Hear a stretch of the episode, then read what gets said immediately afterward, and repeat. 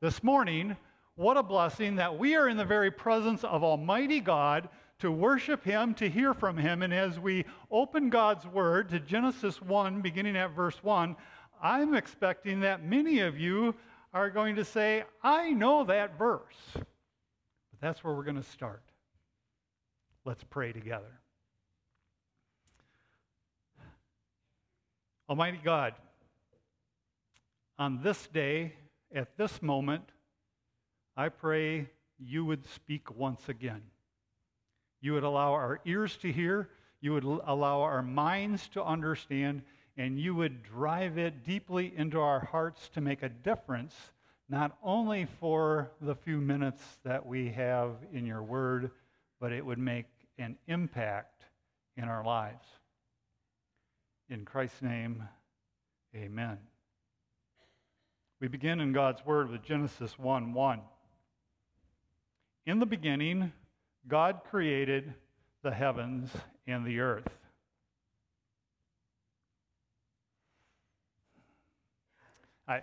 I'm wrestling with myself already because Chuck, when he called me later after I agreed to be Pulpit Supply today, he said, well, we are having communion. Is that okay? Well, yeah, that's okay. Well, he said, so then your message can, you don't have to preach as long. And then I saw the bulletin. And the bulletin says that the potluck afterwards starts at 11:30, so I'm sure we can go till at least 11:15 before anybody's going to get antsy about getting out of here. But thinking about that, I had 7 pages of notes for this morning. It's down to 1 page, you'll be glad to know. First point, we gotta get this right. God created. God, the all-powerful, the all-loving, the all-knowing, the all-holy God created. If we don't get that right, then you don't have to listen to the rest of this message, and that's okay. You are going to have to deal with a God who created. I fully believe, I fully understand that God created. In the rest of Genesis 1, we hear about God creating. God created the light and separated it from the darkness. God created the waters and separated the sky from the waters. He separated land out of the sea. He spoke and it was created. He spoke and the sun shone and the moon was there and the stars for their seasons appeared. He spoke and the sea started to thrive with living things. He spoke and animals, well, first plants grew all over the place, and then animals. And we came then to the end of the 6th day. If you'll continue to look down in the scripture with me, Genesis 1, beginning at verse 26. Then God said, hey, Let us make man in our own image, after our likeness, and let them have dominion over the fish of the sea, and over the birds of the heavens, and over the livestock, and over all the earth, and over every living, creeping thing that creeps on the earth. So God created man in his own image. In the image of man, he created them, and he blessed them. And then, as God presents to us creation in a very thumbnail sketch, he also then goes beyond just talking about, he spoke and created. He also tells us in Genesis 2 that he did something special. He did something special. Beginning in verse 7. Then the Lord God formed man of the dust of the ground and breathed into his nostrils the breath of life. And man became a living creature. It's almost as if God himself, the God of the universe, this powerful God who spoke and, Have any of you seen pictures from the Joe Webb telescope looking at the universe? I mean, they are discovering galaxies far flung that they've never seen before. This God who spoke and created, this is the image I see. He got down in the dirt with his hands, and he made bones, and he made sinew, and he made skin to cover the organs and the muscles and all of, and then he bent down the form of man and went, and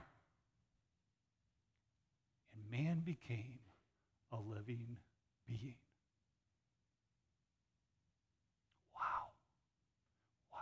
We read throughout the scriptures that mankind is a crown of God's creation.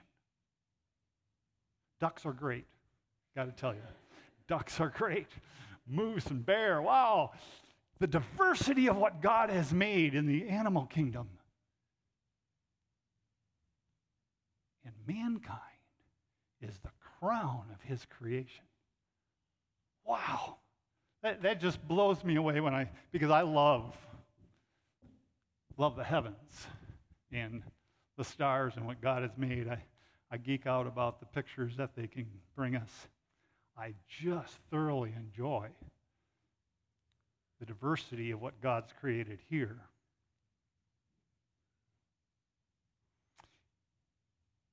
And after God created all of that, created mankind, he looked at it all and he said, very good. Every other day of creation he had said, it's good. It's good.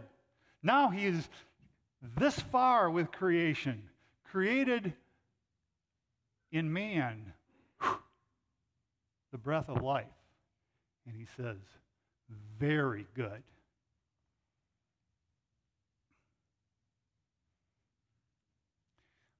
I hope someday that you will take up the conversation of just what all of that means in creation, God being, or man being very good, with Pastor Stephen. Because there's a lot of nuance to that. One little thread I'd like to highlight this morning. One little thread is that God made mankind the crown of his creation because he wanted to have a personal relationship with mankind. He did not want to have people be robots. He wanted to give us the ability to communicate with him as people with a will, people with an understanding, people with the ability to have passions and desires. He wanted us to be living beings, not robotic animals. Because there's no saying, if it walks like a human, talks like a human, smells like a, then you're human. No. That goes for animals, but humans are so varied, so diverse. We were created. In fact, yes, we were created. We sang the song this morning even about being known from our mother's womb, like Psalm 39. Fearfully and wonderfully made. And yet, it doesn't take very long. In Genesis, you get to chapter 3. Many of you know where that goes because it goes into Adam and Eve in the garden. Everything's very good. And God talks to them daily, comes around. They chill out in the evening and kick back and have a sweet tea together. And it's good. They're having a great relationship. Adam's doing his thing. Eve's doing her thing. And yet, Adam and Eve, during the day, somewhere along the line, maybe several times along the line, are tempted to think God's holding out on us a little bit. Satan is saying, God's holding out. You don't know the difference between good and evil. But you eat of that forbidden tree, hey, you'll know the difference between good and evil. And that'll be a good thing. You'll be a little bit more like God, and God wants you to be more like Him. Well, we know that didn't turn out very well. And something happened when they fell to that temptation. There was a broken relationship between God and us, between God and Adam and Eve, between God and humanity throughout the ages.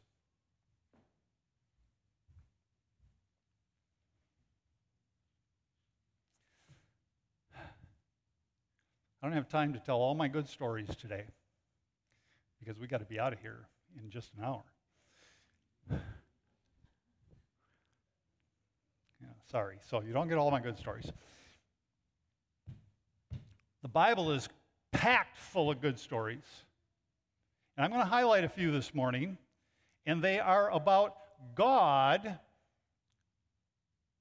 working at pointing us, pointing humanity back to relationship with Him so that He can look at us like He looked at Adam and Eve first and say, very good.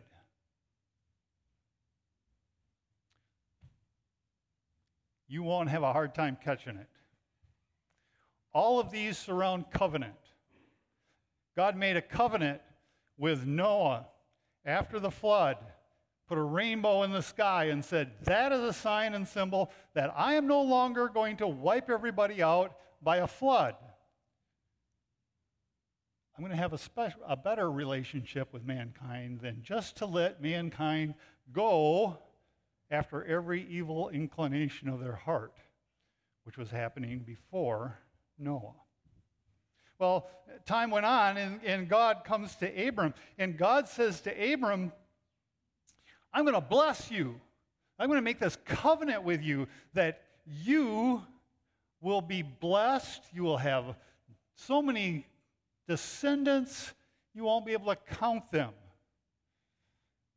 Like the stars of the heavens or the sands of the sea. I'm going to bless you, and all the nations of the earth will be blessed by you. And He gives Abram a way to sign that covenant. Well, God signed the covenant. In Genesis chapter 15, we read that God had Abram make a sacrifice. Various animals, split them in half, like one to the right, one to the left. And Abram sat at the end of this trail that went between the sacrifices. Kind of gory, but it was a bloody trail. And at the beginning of the evening, Abram saw a smoking pot, which probably was referring to God Himself, walking this trail of blood up and down and saying, essentially saying, Abram, I'm making a covenant with you. I'm making a covenant with all who follow in faith in your way. I'm making a covenant that if I let down my half of the covenant, be it to me as what has happened to these sacrifices. That's what humans would have done. They would have both walked through the path, got blood all up on their robes, and it would have been a sign that they had made this covenant, and if anybody broke that covenant, they were to be torn asunder.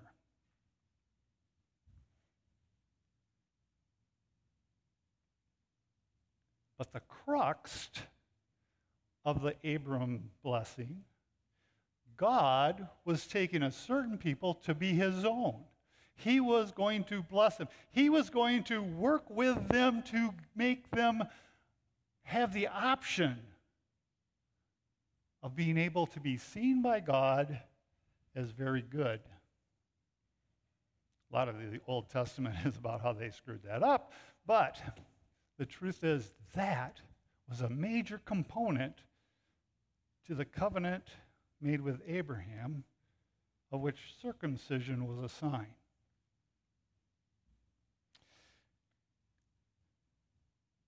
Some of us know that biblical history that from Abram, who was fatherless, came Isaac, and Isaac came Jacob, and Jacob had 12 sons, and that whole tribe ended up in Egypt, and some 400 years later, a people of perhaps 2 million. And God said to Moses, go down to Egypt and talk to Pharaoh and have him bring the people out of Egypt. Well, long story. Short version, the people got to Mount Sinai, and at Mount Sinai, God made covenant with Moses, actually with the people of Israel through Moses, saying, you are going to be my people, but hey, I want to show you the right way to live. I want to show you the boundaries that you ought to have in your own personal lives, and I want to show you how to approach me in a way that I will be able to not only see you as fearfully and wonderfully made, but I want to see you as very good. And through Moses came the law. Through Moses came the way to worship. Through Moses came a covenant that God was saying, I want to help you to become very good.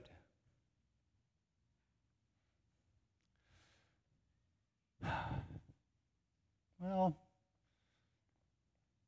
500-600 years later, it still wasn't going very good for the people. And God made a covenant with David. He said, David, because you're a man after my own heart, and you're the leader of this kingdom, you are the king, I'm going to make the covenant that someone from your line will be on the throne throughout all generations.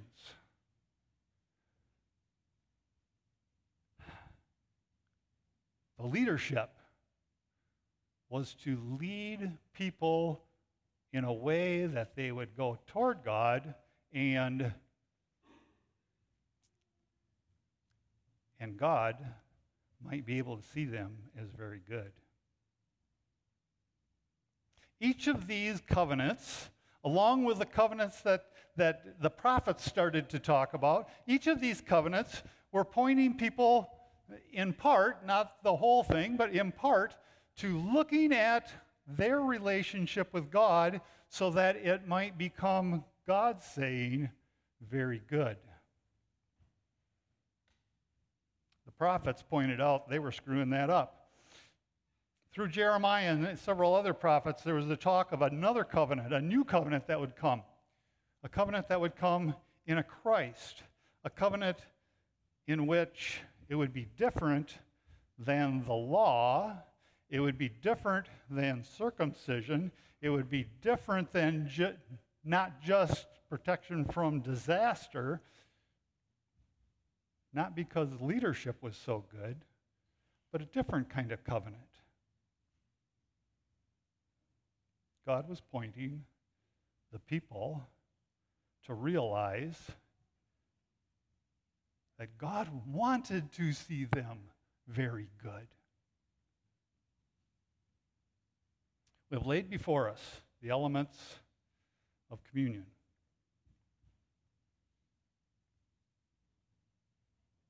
There's a covenant that comes to us in Christ, what Christ has done. This is one of the signs and symbols of that covenant. I don't have time, but I do have to say this. I do have to say this. Pastor Stephen has been called by this congregation. He has not been contracted by this congregation to be the pastor here. Part of that call is a covenant that he has made with God to help you become very good. Part of your responsibility is to accept his leadership. Part of your responsibility is to personally be walking a path of becoming very good.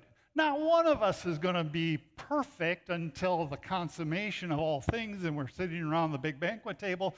So when we sit around lunch today, remember the big banquet table where Jesus gets to preside. He's the bride, we're the bridegroom, and God the Father is going to stand at the head table and look across all of us and go, very good. We're back to creation. We're back to not sinning anymore, back to the curse of sin being gone. Our life now within the church, within our community, within our families, within our nation, within this world, what we're about is walking that path to very good. What a blessing to be on that path. What an honor for those of us who are ordained into the ministry to help point people down that path.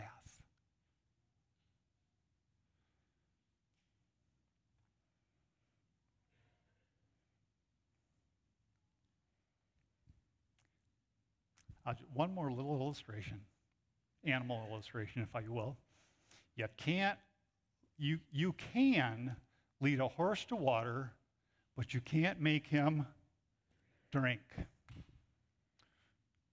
Put salt in their oats.